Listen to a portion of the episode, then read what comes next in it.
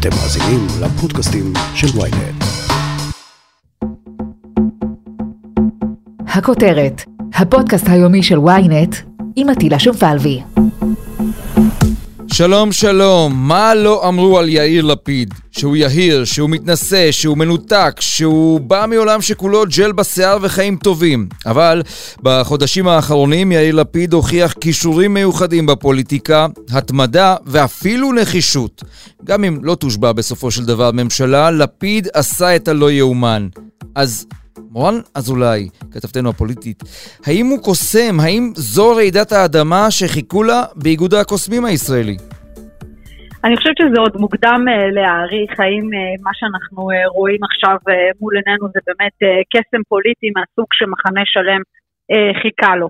אבל אם אני ככה נדרשת לנתח נקודתית את ההתנהלות של לפיד, אז אפשר בצורה די חד משמעית להגיד שכל מי שישב איתו לשולחן הדיונים פשוט פגש יאיר לפיד אחר, וכשאני אומרת אחר אני משווה את, את יאיר לפיד של עשרים עשרים ואחת ליאיר לפיד של אלפיים ושלוש עשרה, האיש שבזמנו ניהל את המשא ומתן מול נתניהו וגם ניהל משאים ומתנים אחרי, זה יאיר לפיד אחר משום שהוא בא הרבה יותר גמיש, הפעם הוא הגדיר מטרות אחרות, בדרך כלל ראש מפלגה יושב לשולחן המשא ומתן ומגדיר איזה תיקים הוא צריך למפלגתו, במה ראוי שמפלגתו תתעסק עכשיו בקווי היסוד ודברים מהסוג הזה.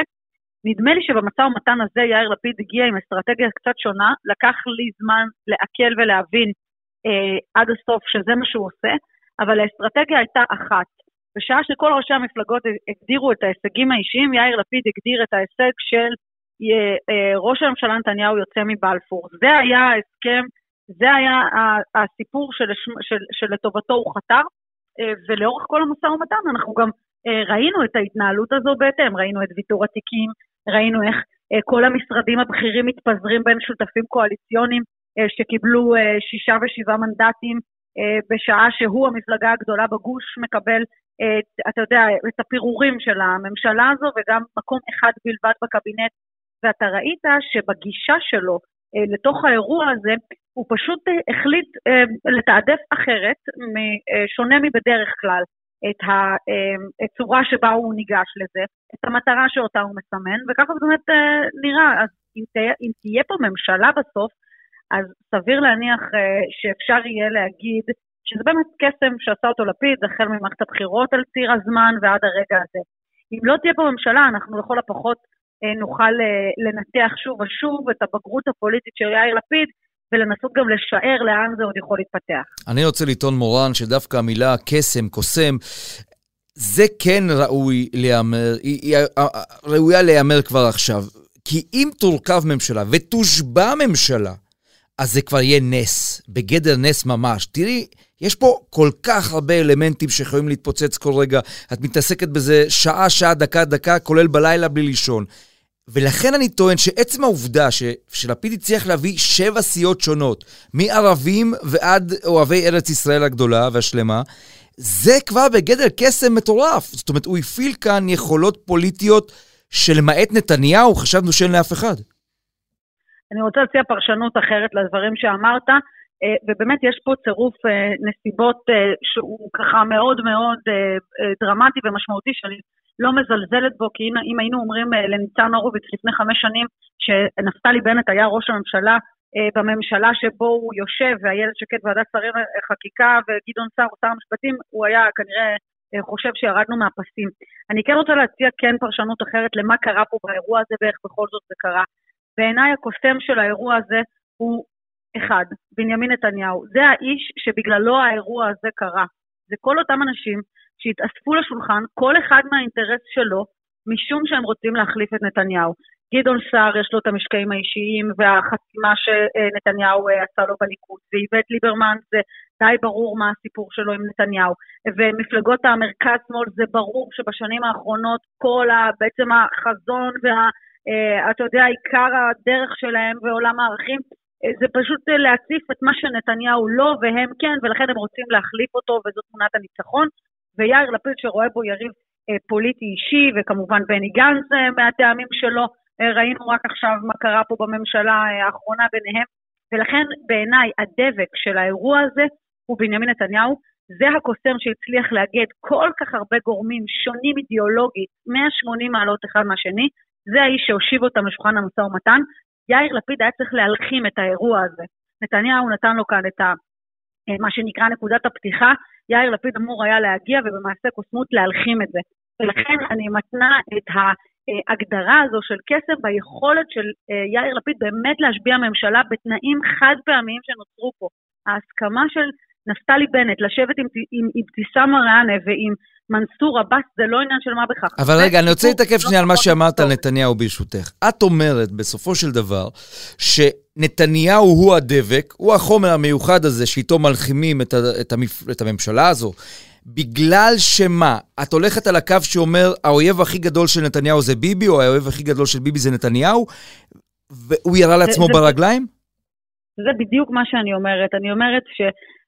היחיד שיכול לגרום לאירוע כזה להתקיים במערכת הפוליטית, מבחינת העוצמות הפוליטיות שלו, לטוב ולרע, אתה הזכרת את העוצמות הטובות, אני עכשיו מזכירה את העוצמות הרעות במובן הזה, היחיד שיכול לגרום לאירוע כזה להיוולד, זה נתניהו, וכאן מדובר על העוצמות הרעות של העניין, לא רק הטובות. בטובות אנחנו מכירים, אנחנו הקים ממשלות וצמח, אתה יודע, מכלום שהיה בצורה שכבר כולם כבר הספידו אותו פוליטית.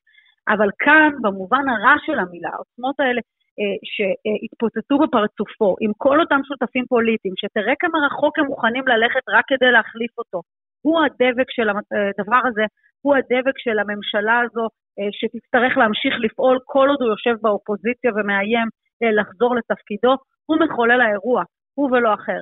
יאיר לפיד מבחינתי, המטרה העיקרית שלו כמנהיג הגוש, כמי שמופקד על האירוע הזה, זה פשוט לקחת את המתנה הזו שהוא קיבל, ולהצליח גם להבקיע את הגול. הגול הזה יובקע לא דקה אחת לפני שתושבע ממשלה במליאת הכנסת, ופה אחריות דרך אגב גם על נפתלי בנט, גם על יאיר לפיד, אבל גם על נפתלי בנט, שקיבלו פה מתנה כנגד כל הסיכויים, ועכשיו הם רק צריכים מה שנקרא לתת את הדובדבן של למעלה, ולגרום לזה שגם תהיה להם ממשלה בסופו של דבר. אז בואי בוא נסתכל רגע על לפיד כפרסונה פוליטית. אני זוכר את עצמנו מדברים מתישהו באמצע הקמפיין, הקמפיין האחרון בבחירות, ודיברנו על זה שהוא גאון. הוא עשה כמה מהלכים שכאילו הוציאו אותו גאון, וניתחנו את המהלכים האלה. עכשיו, למרות זאת, אמרנו, יש לו תקרת זכוכית. האם יכול להיות, ואני עוד פעם אומר, יכול להיות שלא תורכב ממשלה, כי אי אפשר להיות אחראי על כל אורבך כזה או אחר. אבל יכול להיות שבעצם, במה שקרה כאן בחודשים האלה, לפיד זוכה גם באלקטורט חדש? תקרת הזכוכית הזו נשברה? יכול להיות? אני חושבת שלפיד פחות או יותר משייט היום באזורים הטבעיים שלו. קשה לי לראות את זה פורץ יותר מזה, אני כמובן לא נביאה, וכל מה שאני אומרת זה נכון לרגע שאנחנו מדברים, אבל קשה לי לראות את זה פורץ. למרות הכל מורן, למרות מה שהוא הפגין, למרות הצניעות והיכולת להסיר את האגו ולהראות מנהיגות ולהוביל את כולם ביחד, את לא חושבת שיש אנשים שיבואו ויגידו וואלה זה מנהיג הגוש? כי הרי זה מה שחסר למחנה הדמוקרטי, הליברלי. מישהו אחד שסביבו כולם מתאחדים. אני חושבת שיש אלקטורט חדש שמגיע בעקבות דבר כזה, השאלה מה מספרו, עד כמה הוא רחב, עד כמה הוא גדול. אני עדיין משוכנעת שהיום במציאות של ימינו, אדם הולך ועומד מאחורי הפרגוד, הוא בדרך כלל עושה את השיקול, לפחות בשאלה שהוא שואל את עצמו מי ראש הממשלה המתאים, הוא עושה את השיקול של התאמה לתפקיד בכל מיני פרמטרים. קשה לי להאמין שיאיר לפיד פתאום יצמח להיות מועמד ראש בראש לראשות ממשלה, אולי אם הנסיבות ישתנו ונתניהו לא יהיה כאן, אז זה סיפור אחר, אבל קשה לי לראות אותו פתאום אה, ככה מזנק לקרב ראש בראש במספרים של נתניהו, ב-שלושים עד שלושים וחמישה מנדטים, אה, רק בגלל שהוא בעצם אה, ויתר. אני חושבת שיש קהל גדול שבעצם אומר, מה אנחנו מתפעמים מלפיד? זה מה שהיה מצופה ממנו לעשות כל עוד אין לו ממשלה, הרי לא הייתה לו ממשלה אחרת. זה נכון שהוא לא עשה טעויות, ועל זה נותן לו קרדיט והרבה מאוד נקודות, אבל צריך לזכור שגם לא הייתה לו חלופה. זו הדרך היחידה שהייתה, ובה הוא הלך והלך נכון. אני חושבת שגם אם יגיע אלקטורט חדש, אני לא בטוחה עד כמה זה יספיק לקרב ראש בראש, לקרב של מה שנקרא שני ראשי חץ, עם המועמד הנוסף שמולו, הוא בנימין נתניהו. טוב, פתחנו את הפרק הזה של הכותרת עם המילה קוסם בכל מיני ורסיות שונות, ואני רוצה להתעכב שוב על בנימין נתניהו, הקוסם האולטימטיבי, האיש שיריביו ואוהביו, תומכיו ומתנגדיו, אוהביו וסוניו, כולם אמרו, וואלה, האיש יש לו בייגה למעל הראש. נגע בו יד האלוהים. ואנחנו מקליטים את הפרק הזה כשעוד אין ממשלה. עוד לא השביעו ממשלה. יכול להיות שהקוסם יעשה קאמבק מהר מאוד, מהר מן הצפוי? אני קודם כל לא מזלזלת ביכולת שלו באמת לחבל במהלך הזה, תראה כמה קרוב הוא מגיע וכמה קשה הולך כל העסק הזה בזמן שהוא עדיין נמצא בתמונה, הוא מתמרן את מנסור עבאס והוא מתקשר לחברי כנסת בימינה והוא מנסה בשיטתיות לפורר את ימינה, זה מתרחב, לדעתי יבוא יום שאנחנו עוד נצליח לגוע בכל המעגלים הרחבים שנתניהו היה בהם, והוא כמעט נמצא בכל מקום בימים האחרונים, כדי באמת אה, לגלגל את השיח פנימה לתוך השיאה של נפתלי בנט, לתוך המשכן, אז אני לא מזלזלת בכוח שלו לעשות את זה, אני לא מזלזלת ביכולת שלו כאשף הימין בישראל, אה, בעצם להביא את הדברים מול הפרצוף של אותם חברי כנסת שאמורים להצביע אה, בעד, ולהפוך עבורם את העסק הזה למאוד מאוד מסובך, אבל אפרופו שאלה שלך, אני דווקא רוצה, כן לשים זרקור על עוד שניים, שיש כאן, דיברנו על לפיד, שיש לו עכשיו,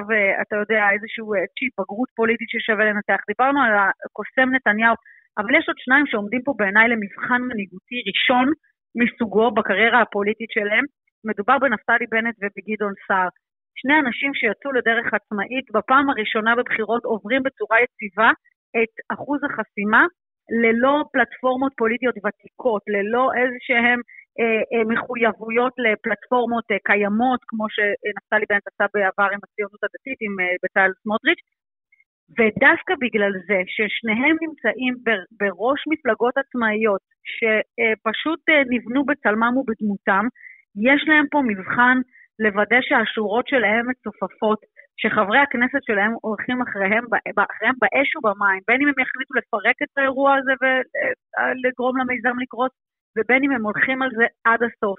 אנחנו רואים שאצל נפתלי בנט זה הולך קשה, אבל אנחנו רואים שהוא נותן כאן פייט יוצא מן הכלל של נתניהו, בצורה שאני לא דמיינתי שיקרה. אני שומעת שהוא מזמין אליו את חברי הכנסת, ובזה אחר זה יש עלייה לרגל אליו לבית ברעננה, הוא יוזם את ישיבות עשייה בבית ברעננה, בשביל לתת איזושהי תחושת אינטימיות, חברות, שותפות לדרך. יש שם את גדעון שר שעוסק בתחזוק כל הזמן.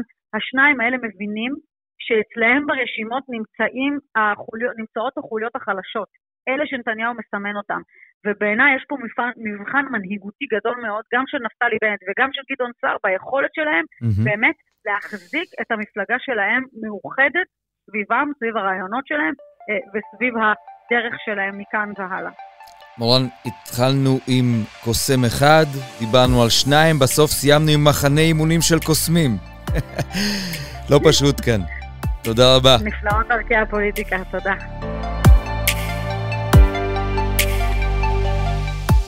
עד כאן הכותרת להיום, מחר נהיה כאן שוב עם פרק נוסף. אתם יכולים להאזין לנו ב-ynet, בספוטיפיי, באפל ובכל אפליקציות הפודקאסטים באשר הן. אם יש לכם הערות, בקשות או רעיונות, אתם מוזמנים ליצור קשר באמצעות האימייל פודקאסט שטרודל ynet נקודה co נקודה il ולפנות אליי ישירות דרך הטוויטר או דרך הפייסבוק. נשתמע מחר.